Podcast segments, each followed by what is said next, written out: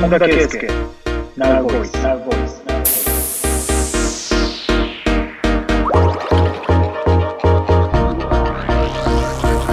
本田圭佑ナウボイス長崎県のボヤージュロングタイムさんからですね。僕が住んでいる長崎県の誇りといえば、東島アナウンサーと吉田麻也選手です。どうしよう、恐縮です。ぜひ、吉田麻也選手の印象などを教えてください。そう、長崎の星ですよ。え、東島さん、長崎なんですね？そうです、長崎の女です。ええー、すごい。吉田麻也とね、もう吉田麻也よりも東島さんの上ですよ。さん、それは嘘です。嘘やめましょう。嘘やめましょう。今のナウボイスで初めての嘘です。あの、僕は嘘やと思ってないですけど、麻也大したことないと思ってるんで、本田さんしか言えない、そんなこと。ただ周り聞いてる人がええ東、東島さんにプレッシャーをかけるのも良くないんで、そうですね僕が、今のは僕が悪かったってことにしておきましょう。もちろん吉田麻也選手が上です。もう、雲の上の人です。あの、どんな方なんでしょええ僕初めて、マヤと会ったのは、名古屋グランパスそうですよね。で、僕がプロになった時に、マヤはね、えー、ユースの選手だったんですよ。で、僕1年だけ、その、名古屋グランパスの寮に入ってたんですけど、マヤは長崎からそこに寮、寮生活をしに来てたんですよ。はい。で、プロの選手もユースの選手も割とその量は交わることが多くて、そこにビリヤードが置いてたり、えええー、なんかプレイステーションが置いてたり、みたいな感じで、マヤとはよくビリヤードで遊んだような思い出があって、そこからスタートしてますと。で、そう、マヤとはね、なんかいろいろ思い出が多くて、話すとキリがないんですけど、当時から、自分をしっかり持って周りに左右されない力強さみたいなものは、なんか、その彼自身の性格の一部だったのかなっていう感じはしますね。うんうん。僕含めてマヤも才能は大したことない印象だったんですけど、グランパに進みに行った時には。でも、やっぱりマヤ、僕もそうなんですけど、その、やっぱりずっと自分でブレずにやっていくと、やっぱりちょっとずつ伸びていくというか。で、マヤはそれがすごかったから、こう、ずーっと伸び続けてますよね。未だに、まだ成長してるというのは、まさに、その彼自身の周りに左右されないうん芯があるからじゃないかなと思います。うん割と年齢も早いうちに長崎を出られての寮生活だったんですよね。そうですよねうん。多分、もう、中学校ぐらいから出てんじゃないですか。はい。うん。なので、もう人生の半分以上は外で出ると思うんですけど、うん。しっかりしてます。本当しっかりしてるっていうのはマヤ、あの、マヤの印象ですね。ええちょっと酒飲んでる時はふざけることもあるんですけど、でも、やっぱり基本は、相対的に比べるとマヤはいつでもしっかりしてます。ええうん、賢い。吉田選手と本田さんの間柄っていうのはお互いにどういう関係なんでしょう？どうなんですかね。ツッコミを入れていくタイプというのはどちらなんですかね？マヤ、マヤ、マヤじゃないですか。あ、そうですか。はい。僕が、あの、好き勝手言いたいこと言ったり、我が道を行こうとするんで、また本田さんがこんなこと言ってるよ、みたいな。始まったよ、みたいな感じで前が多分突っ込み入れていく感じの関係性ですかね。ええまあそういう意味では、前回多分アツトの話もしたと思うんですけど、はい。なんかそんな、ね、マヤに関しても、自分の意見をはっきり言えるんで、うんフラットな関係性に近いんじゃないかなと思いますけどうね。ん年齢はそこまで関係ないかなって感じがします。うん今、内田選手のお名前も出ましたが、そうそう、あの、初回の放送ですかね。内田選手とのやりとりについて本田さんがお話しされていて、内田選手からお先に上がらせてもらいますと連絡が来て、うんスタンプで返したよとおっしゃっていたのに、結構反響があったんですけれども。へえ、そんなことに反響があるということにも驚きですね。もうそういう些細なことも、やっぱり私たちにはわからないことなので。うんうん。で、これも本田選手のイメージのお話にもつながっていくんですけれども、例えばそういう連絡の取り方、こう、やっほー元気？とか、今何してる？とか連絡を送ったりだとか、逆にそういうメッセージが来た時に、返信しないというイメージを持っている人も多かったようなんですね。おーたわいもないメッセージについては、まあこれは既読するでいいだろうじゃなくないですけれども、はいはいはいはい。実際にはどうなんですか？僕は、多分ですけどえ、え、まあよく言われるっていうのもあるんですけど、返信早いと思います。そうですか。で、はい。で、返信をしないってことは、あの、おそらくないです。うん。忘れてるっていうことが、万が一にもあるっていうことは否定できないので、100%とは言わないですけど、ええ、意識的には100%返信してますね。いわゆる即レスなんですね。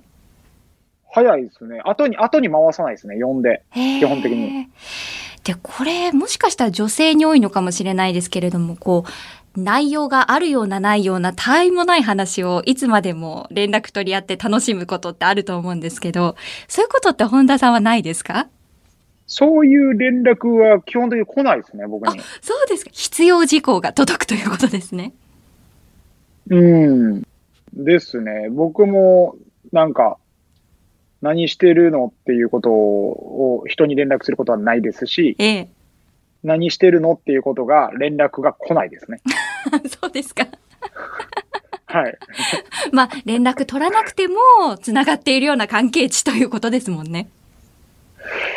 そうですね。だから、もし仮に何してるのって、こう来たら、はいなんかもう、そわかんないですけど、もう、グッドマークのスタンプ返しておしまいですよね、多 分そのお話も出ましたね。グッドマーク。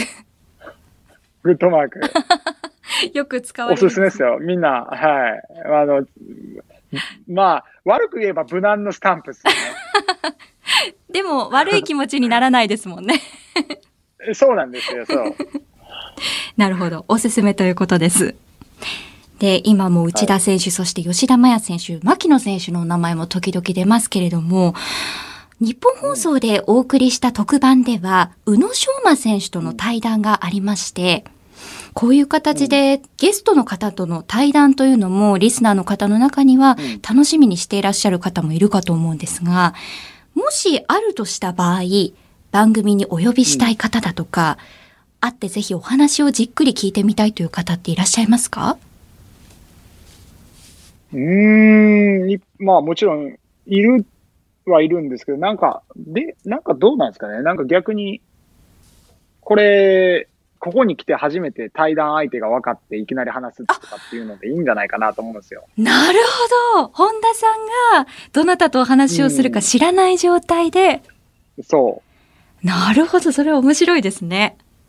そう。だから、まあ、ちょっと想像ができないし、なんか、ある意味、オンエアできない内容になったりするぐらいのリスクを背負うことにはなると思うんですけど、あのーいまあでも面白い。聞いてる側は結構なんかそっちの方が面白いんじゃないかなと思うし、逆にリスナーさんが僕の対談相手を勝手に選んで当日まで言わずに勝手に連れてきといてくれれば一番もうまさに何が起こるかわからない状態、ラジオが始まるんじゃないかなと思いますけど。なるほど。それは、今のラジオ番組でもありそうでないかもしれないですね。ああ、でしょうね。はいまあ、それをやる、やって、やるっていうのは多分、芸能人の方がラジオやってたとしても多分、事務所側が止めると思うんで、はい。僕の場合は基本的に事務所を僕を止めることは不可能なので、あの、笑顔でいらっしゃいます。はい。そう。わ笑ってまた言ってるわぐらいで、もう多分本人がやりたい方にやる、やらせるしかないわみたいな感じになるんで。まあ、そういう意味ではあんまないでしょうね。普通の、普通のケースだったら。リスクがあるんで。本田さんだからできることかもしれないですね。そうですね。うんもし、まあ、これは想像の話ですけれども、そういう企画ができるかもしれないってなった場合、アスリートでなくても、どんなジャンルの方でもいけますか？あ、だから知識がないケースで、あの、話を深掘りできないっていう可能性はあるとしても、ええ。あの、どなたとも、こう、お話しさせていただくことは可能かなとは思いますけどね。ええあの、知らない時の方が、知らないことを素朴に聞けることっていうのもありますもんね。そう、それ、もうそれを認めてもらわないと逆に無理です。はい。もう、お名前としてリスナーの方から上がってるのは、例えば前回好きな芸人さんでお話しされてたブラマヨさんとか中川家さんとか、あとは前回、あの、ブラジルの番組では、タレントの方とかアナウンサーの方が戦術について語れるぐらい認知度があるっていうお話されてたんですけれども、それを受けて、今日本ではうんサッカーの戦術オタクという、日向坂46の影山優香さんというアイドルの方がいらっしゃって、うん。そういう方とかもいいんじゃないなんてお話もね、リスナーの方から出てましたよ。アイドルの方とサッカーの話するってことですか？サッカー以外でも。あの、何でも何でもやりますよ。どの組み合わせも試してみたくなりますね。うん。ぜひぜひ与えられたうん環境でベストを尽くすっていうのを、みあの、見せれ、お見せできればなと思います。はい。では、リスナーの方、本田さんとぜひ対談してほしいというゲストの方も、まあ、これは楽しい想像で構いませんので、お送りくださいね。nv.1242.com でお待ちしています。ツイッターの方は、ハッシュタグ、本田圭佑ラジオをつけてぜひつぶやいてください。本田圭佑、ナウボーイ。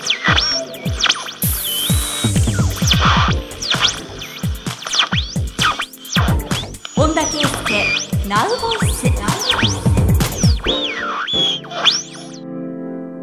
横浜市在住のりなさんからいただきました。圭介さんにお聞きしたいこと。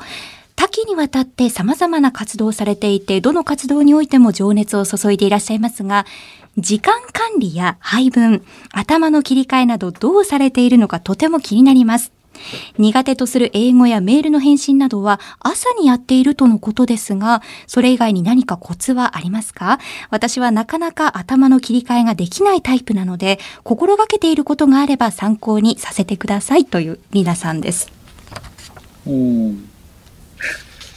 そう、気持ちの切り替えに関して言えばですね、例えば良くないことが気持ちを切り替えさせない原因になってるとかっていう時には、前にももしかしたら言ったかもしれないですけど、こう一歩下がって俯瞰してその状況を見て、何かしらがすぐにその状況を対処するっていうのがやっぱ大事で、当事者としてその良くない出来事に対してずっとその感情を引っ張られ続けると、どうしても切り替えができない。うん例えば僕のケースで言うと試合に負けますと。じゃあファンからもとてつもないほどの非難を受けると。でも、それに対して自分が気持ち、じゃあ一歩引いて、それもちろんそれが自分の当事者として考える続けると、ああ、自分はいいプレーできなかった。チームも負けた。で、とてつもなく俺はみんなに否定されてると。それだけを見てしまうと、すごくこう自分は傷ついてしまうと。そうですよね。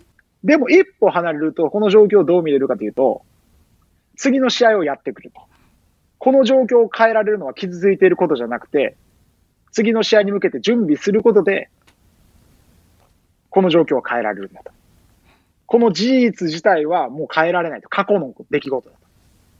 変えられるのは今から未来であり、むしろなんだったらこの悔しい気持ちを次に生かせっていうふうに一歩自分を俯瞰してみながら自分に問いかけるぐらいの余裕ができれば、傷つくどころか、ちゃんと次へのステップがもう客観的に見えちゃうわけです。うんそうすることで、この物事に、事柄においては、OK、じゃあ今日はちゃんと寝て、明日からこれをやろう、あのーまた取り組もうっていうふうにちゃんと計画立てられるわけですね。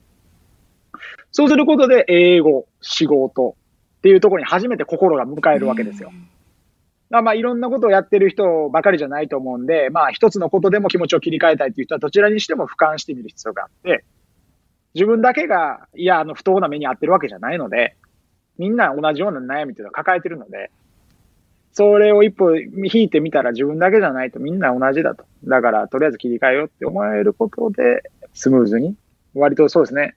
自分の中では微妙に引きずってるとか、早く切り替えれてるっていうのは誤差はあるんですけど、でも多分他の人に比べると僕はその切り替えにはすごく慣れてるし、ただ、しかもそのいろんなことをやってるという期間がもう何年にも渡るので、超スムーズです。で、僕、その一つだけアドバイス、あの、もう一個付け加えるなら、嫌なことは、例えば自分の目標や夢がありますと。で、それに向かって楽しいことは、例えば僕だとサッカーしてる時とか、他の選手とこう、試合形式やってる時って楽しいんですけど、一方で例えば筋トレとか走り込みの練習とか、これって、あのー、楽しくないんですね。もう慣れないです。一向になれない。あのー、どんだけ自分が成功して実績を積み重ねようと、この辺のトレーニングに関しては年齢積み重ねてむしろ辛さ増す一方とも思ってまして。で、これでも勝つために必要なんですよね。で、こういうことって僕は、その、後回しにしたらダメだと思うんですよ。例えば仕事とか、あの、いろいろやらないといけないことが、あの、楽しいことじゃなくて、やらなければいけない辛いようなこともあると思うんですよね。うん。そこは僕にとっての英語とかなんですけど、なかなか友達、人とね、英会話してるときはいいんですけど、一人で単語の練習とか、本読んでるとか、文法の練習してるときとか、これは簡単なことじゃなくて正直辛いですよ。それは僕、朝一にやるって決めてるんですよ。うん、起きてすぐですか。そうです。起きてすぐやるって決めてて、じゃないともう午後とか後回しにしてできるもんじゃないと思ってるんですよ。それが、まあ、あの僕が付け加えたいもう一個のアドバイスですね。でもこれは会社員の方もそうですし、例えば受験勉強されている方もいいアドバイスかもしれませんね。そうなんです。受験勉強している、例えば学生だったら好きな教科あると思うんですよ。それほっといて後で回せると思うんですよ。はい。でも嫌いな教科あると思うんですよ。はい。苦手なやつね。でもそれやらんとね、あの、進学できないわけでしょ、うん、じゃあ、苦手な教科は朝一やれっていう話ですね。なるほど。まずここと向き合わないと一日が始まらないんだぞという状況にしてしまうということですね。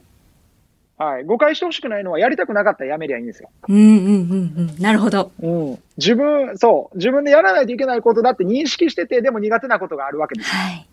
それは最初にやってしまいなさいっていう話です。なるほど。ありがとうございます。もうすでに相談コーナーのように、ね、なりましたけれどもね。あ、これ相談コーナーじゃなかったんですね。はい、質問でいただいてたんですけれど。なるほど、なるほど。なんか、あの、すいません。僕、相談コーナーをすでに始まった。もうこの後もたっぷりよろしくお願いいたします。はい。引き続き、nv.1242.com でメッセージお待ちしています。本田圭佑 Now Voice, Now Voice.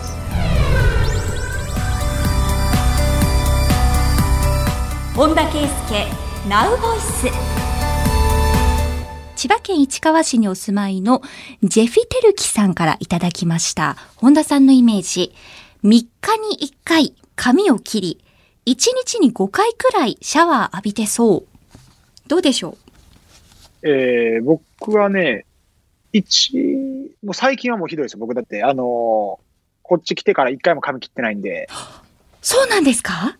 ということは、なん、どのぐらい月僕2月からこっち来てて、ええー、それから一回も髪切ってないんですね。ええー、で、切ってない理由は僕の美容師、ずっと、あの、オランダに行って2008年から同じ人に、美容師さんに切り続けてもらってるんですけど、うん、まあ今回のコロナでこっちに来れなくなってるんで、えー厳密にはこっちに来れるんですけど、帰った後に2週間隔離されて仕事に影響するんですね。うんうん、僕お願いするのもちょっと、あのさすがにね、気が引けるんで、えー、また大丈夫です。もうなんとか、あの、伸ばしながらうまくセットしますって話してて。えー、そう、だから全然ですよ。別になんか、の、もうな、半年もやってないし。でも普段はだいたい1ヶ月に1回は切りますね。あ、そうですか。そうですね、3、4、短い時は3週間に1回、えー、長くても1か月に1回は切ります、うん、本田選手の金髪歴っていうのは、もうどのぐらいになりますか、はい、えっ、ー、と、オランダに行ってからな2008、えー、年からですね。ええー、ご自身の中では一番今しっくり来られる髪色ですか？あの、しっくりくるとかわかんないですよね。だからこれが当たり前なんで。ええ 12年間ずっとそうなんえで、え違和感とか、その、なんていうか、自然さね。うん。なるほど。は確かにこう、コロナ禍では日本でもですね、緊急事態宣言が特に出ていた時は、男性陣の方が髪型、髪の毛気にされてました。女性はもうどこまで伸びてもある意味まとめられたりもするんですけどね。そこは共通かもしれませんね。今、もし髪を切れる状況だとしたら切りたいですか？切りますね、多分。まあ、さっぱりはしますかね。うん。やっぱり、短い方がセットしやすく、時間もかからないですえし、えあの、ね、シャンプーも、まあ、一瞬でできるんで、ええ楽ですよね。そういう、まあ、男ならではのめんどくさがり屋なところはあるんで、ええ短くするかな。なるほど。このシャワーについてはいかがですか？シャワーは、多くても2回ですね。?1 日2回。5回は多いですよね、もこのメル。はい。全然1回の時、だ練習が、あの、の回数にもよりますけど、まあ、大体、1、2回、1回の時もありますし、うん。なんかそんなね、僕全然潔癖タイプじゃないですよ。うんうん。ただ手、なんかコロナ始まってから手だけはね、もう毎回洗うことが習慣化されちゃいましたけど、うん。シャワーに関しては全然、あれですね、少ない方、少多分入る人、みんな、僕、僕だけかな？この1回、一回とかで全然大丈夫です。あ、そうですか。あのーうん海外と想像すると、ゆっくり湯船に浸かったりっていうのが、まあ旅行だとなかなかできなかったりするんですけど、本田選手はご自宅ではどうですか？たまに疲れてる時に、えー、入りますけど、うん基本シャワーだけです。そうですか。はい。あんまり長く使うのも得意な方ではなくて、ええ。温泉も好きで、温泉にも行くんですけど、ええ。その旅館とか雰囲気とか味わうのが好きで、うん。実際別に温泉の中に使ってる時間っていうのはめちゃくちゃ短いです。あ、そうなんですね。結局上がって、あの、夢を語ってるっていうだけです。どこでも夢を語っていらっしゃる。そう、だから暑くてめんどくさいやつなんですよ。いつでもどこでも。サウナはいかがですか？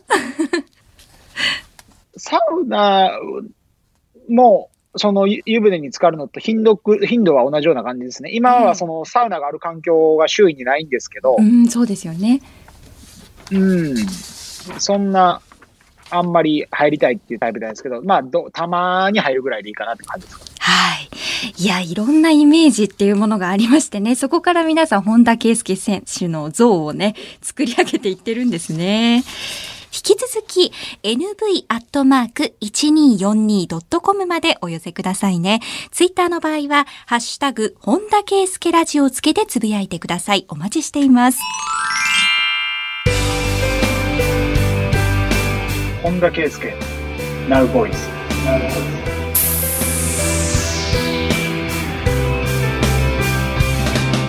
本田圭佑ナウボイスでは相談も本田選手に届いているんですがこちらもよろしいですか？もちろんです。はい、フラビオールさんという方からいただきました私はフリーランスで仕事をしているんですが、ギャラのことが言えません。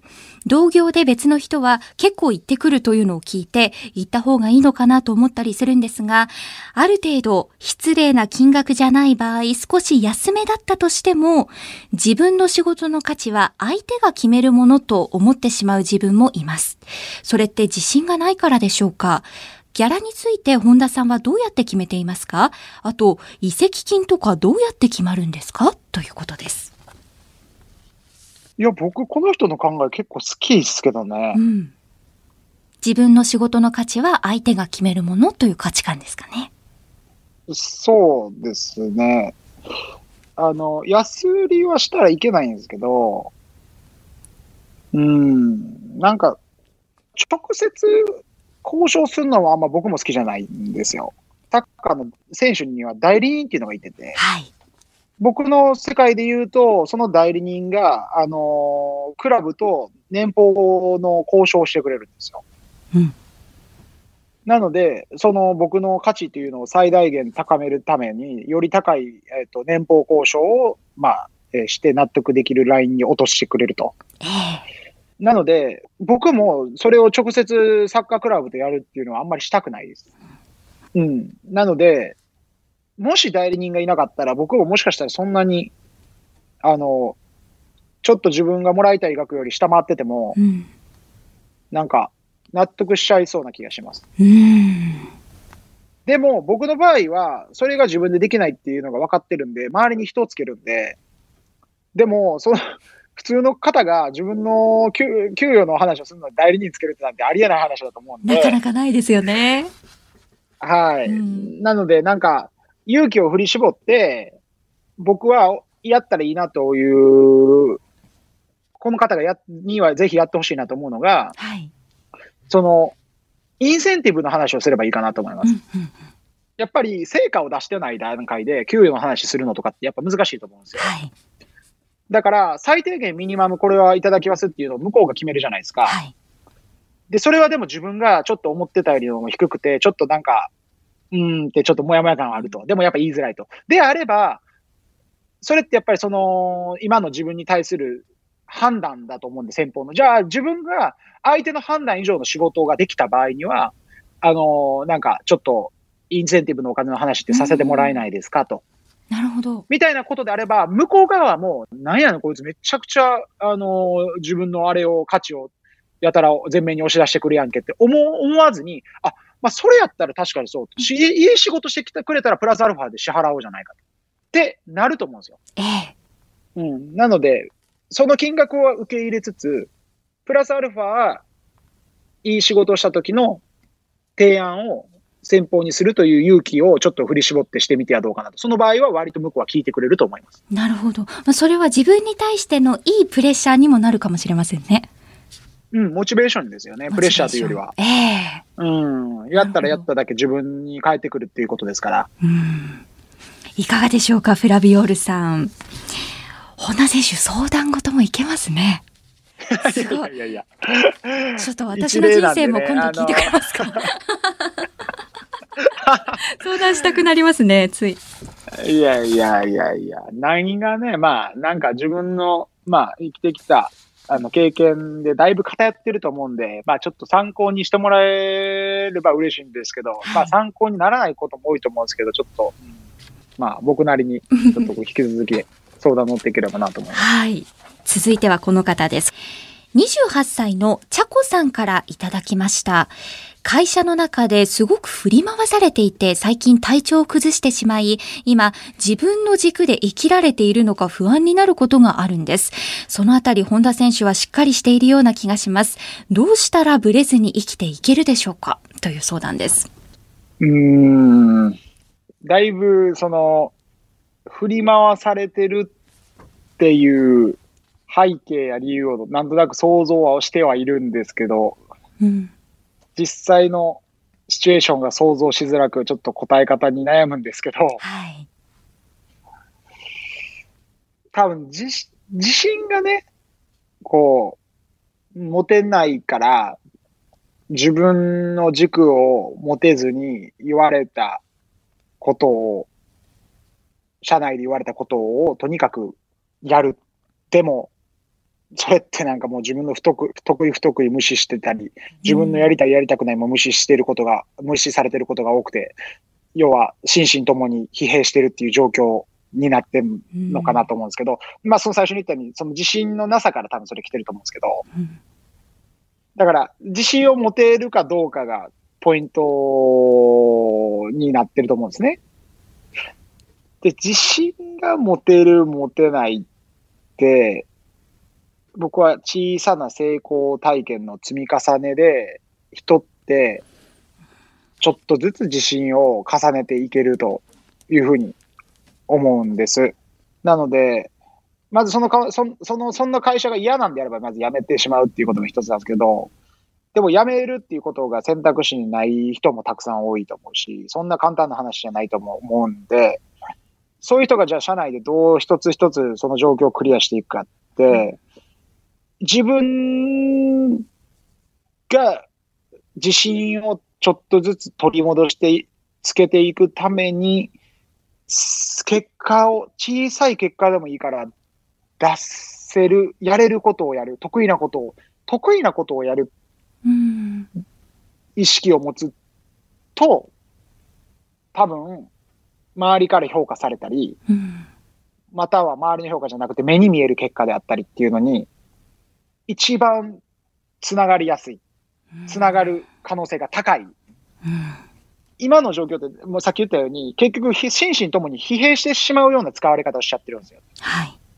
その状況って考えてもみたら、結果を出すのってもうほぼ無理に近いんですよ。どういうことかっていうと、そもそも自信のないか、ない中で、人の言われたことをただやってる状況で、えー、心身ともに疲れてしまうぐらい、もしかしたら自分のやりたいことを、えー得意、えー不得意を無視されてる状況なんで、そんな状況でやっても、もう負のスパイラルなんですよ。うんそうですね。なので、目的は自信を取り戻すことなんだと。で、そのためには、小さい成功体験を積み重ねることなんだと。で、小さい成功体験を身につければどうすればいいんやったっけ？ってなった時に、自分が一番得意なこと、自分が一番好きなこと。にフォーカスして、とにかくちょっと仕事を前向きに取り組んでみることで、周りから、お、お前すげえやんとか、お、すげえ結果出たねとなって、じゃあそれが自信につながって、今度は自信が出てきたりしたら、周りから何か言われても、自分はどれで結果出せるかっていうのはもう分かってるんで、うんうん。あ、じゃあ僕、私もうじゃあこのやり方でやったら結果出るっていうのでやるんで、この自分のやり方でやってもいいですかとかって言えたりとか、もしくはもっといいパターンは、もういや、そんな、そんなもうあの、自分の得意なとこじゃないんでやりませんとか、いろんなこう返しができて、自分の軸を持って社内でポジションを確立することができるようになるかなと。なるほど。でも1日2日でできることでないのは事実なので、それはちゃんと、あのね、積み重ねていってほしいなとは思ってますけど、なるほど。得意、好きなところっていうところがキーポイントかなと思います。へえ。その目的が自信をつけるためっていうのが意外とこの負のスパイラルの中では抜け落ちてるところかもしれないですね。成果を上げたい気持ちはあるけれども、それが組織のためだったり、プロジェクトのためだったりするので、うん。自分のためにと、あえて思ってっていうのも一つうん。ポイントかもしれませんね。いや、はい。なんとか抜け出してほしいですね。はい。ちゃこさんいかがでしょうか？ありがとうございます。では、もう一つ相談メールいただいています。こちらでいいでしょうかね？テムスさんからいただきました。26歳の方ということです。またガラッと変わりました。些細な相談でもいいとお聞きしたので、本田さんに聞くことじゃないかもしれないんですが、いくら寝ても眠気が取れません。どうしたらいいですか？本田さんはいつでもぐっすり寝てそうですよねといただきました。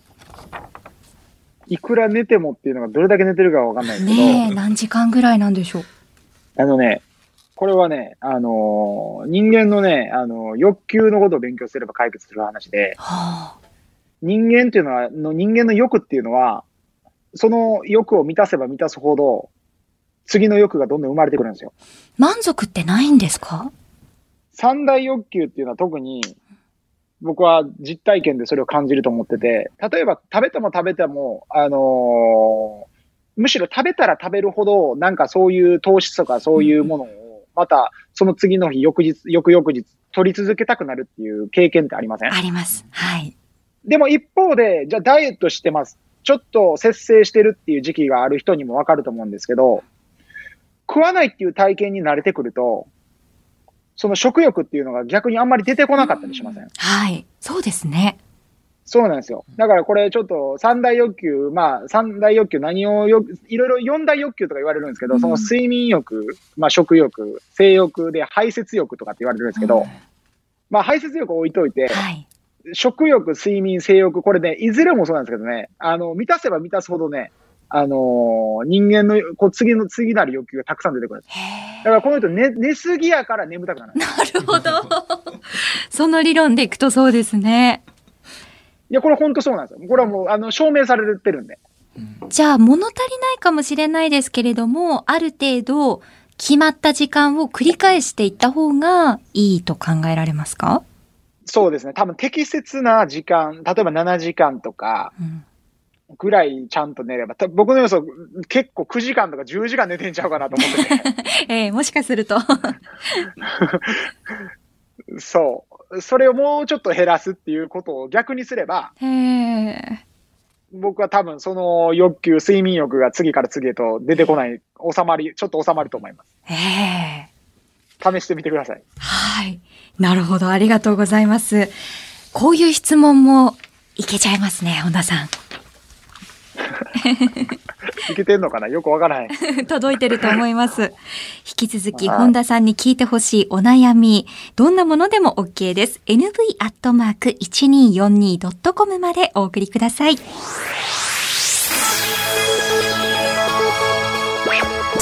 本田圭佑、ナウボイス。本田えー、テーマが、えー、日本の子供たちへということで、何を話そうかなというふうに思ってるんですけど、おそらく今はコロナの影響で、ほとんどの子供がずっと家にいるんではないかなというふうに思います。普段とは違う、これま、これまでとは違う生活をしてて、もしかしたら外に出れずにストレス、ストレスを感じている人もたくさんいたり、もしくは家でゲームが、学校へ行かずに済んで家でゲームができるっていうので、まあ、むしろ普段より楽しいっていう子供も結構いるんじゃないかなと思います。せっかくなので、普段考えないようなこと考えてもらえればいいなというふうに、えー、思ってます。お父さん、お母さん、そうですね、兄弟、おじいちゃん、おばあちゃん。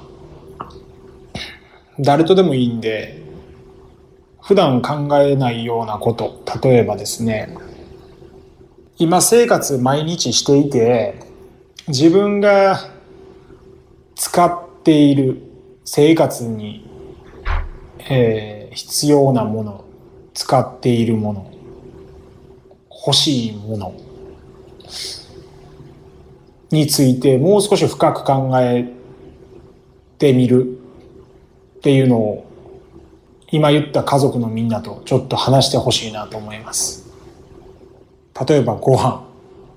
みんなが今食べてるご飯はどこから来てるのか、誰が作ってんのか、どうやって作るのか、そのご飯は誰が買ってんのか、どうやって買うのか、お金はどこから来てるのか、お金は誰が作ってるのか、お父さんお母さんは何のために働いてるのか、なんでお金は必要なのなんでみんなは学校に行くのか勉強するのはなぜか宿題はなぜやらないといけないのかゲームをやりすぎたらなんでお母さんに怒られるのかみんなは今家でいろんなことに時間を使ってると思うんですけど将来今やってることが将来につながるわけですから大人になったらどうなりたいのか、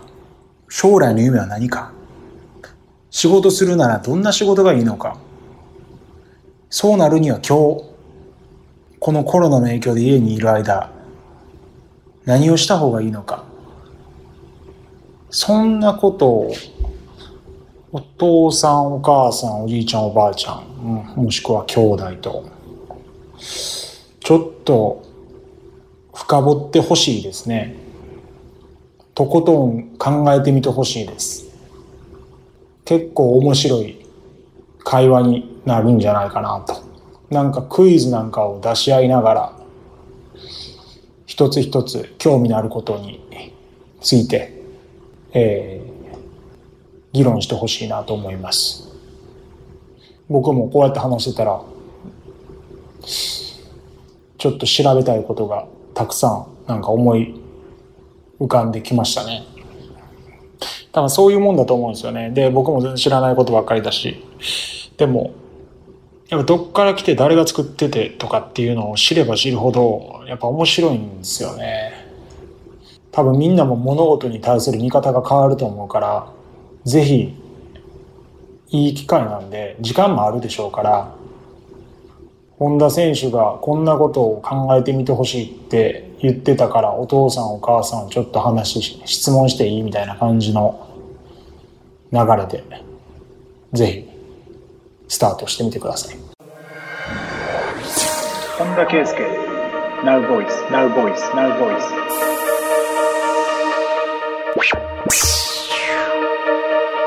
本田圭佑。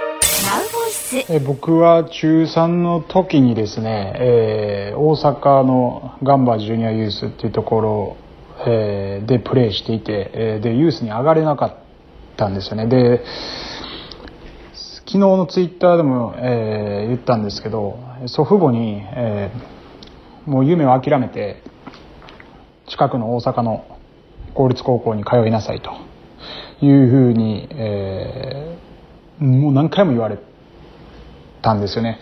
で、まあ、お金がかかるから、まあ、そんな裕福な家庭ではなかったので、えー、もうプロになれないのにえー、私立に行ってお金がかかるようなことをしなくてもいいというのが、まあ、祖父母の意見だったんですけど、まあ、僕としては、当然、えー、自分よりガンバに上手い選手がたくさんいました。で、僕自身はそんなにその才能に溢れた選手ではなかったし、それは自覚もしていて、人よりも努力しないと、えー、人よりも、えー、上手くなれないってことも、その時にもすでに理解していたんですけど、まあ、一方でその一つ大きな挫折をその優先上がれなかったということをその時体験して、まあ、祖父母から諦めろと言われていると。でも僕は全然こう、なんていうんですかね、逆転できるっていう自信が常にあったので、どうしても諦めきれずに、まあ、父親に、こう、星稜高校に行かしてほしいということをプレゼンしに行きましたね。で、何度か突き返されましたね。多分僕の覚悟を試してたんじゃないかなと思うんですけど、3回目ぐらいのプレゼンで、えー、まあ中3ながらのプレゼンなんですけど、まあな、な、なぜ僕を行かせるえー、べきか、えー、ということをですね、えー、必ず高校卒業後にプロになって、えーまあ、これだけ、えーまあ、家族全体にメリットがあるじゃないかというぐらいのことをプレゼンしたのを覚えてます。あとは僕の情熱でですね、それを成し遂げるといった覚悟をもうとにかく伝えたことを覚えてます。なので、今、その、僕がよく進路のことでも相談されるんですけど、自分も今の意思決定で、進路とは違うんですけど、クラブが変わることに一つの、まあ、えー、自分の人生の進路を意思決定してるわけなんですけど、その時に大事なのは、やっぱ自分の気持ちだと思うんですよね。覚悟。人に言われて、えー、辞めるぐらいなんだったら、まあ辞めた方がいいし、まあそれでね、中途半端に行っても、もちろん夢は実現しないと思うんで、ただ、今の時点で力が劣っていても、本当に自分が、周りにどうこう言われることは関係なく、いける気がするっていう。自信がめちゃくちゃなくてもいいです。でも、ちょっとの自信でも本当にあると言えるなら、まあ、チャレンジしがいはあるんじゃないかなと思います。ただ一つ言えるのは、成功は絶対に約束されてないわけですよ。全員がプロになれるわけじゃないのは事実です。でもその確率を、まあ、1%も上げるためには、まあ、リスク取って行動していかないといけないですよね。そのリスクはやっぱりその、言われたことに従うのか、自分で覚悟を持って自分の進むべき道をこう歩んでいくのかっていうのは、うん、僕自身は重要だなと思っていて僕も今毎日えー、自分がオリンピックを目指す上で何が大事かっていうことをこう考えて、えー、やってるんですけどブラジルに来たのもそうなんですけどで1年これコロナの影響で伸びたことで、えー、僕の契約はブラジルは12月までなのでその後どうするかという進路のこともこの自分の信念に従って決めていこうというふうに思ってます。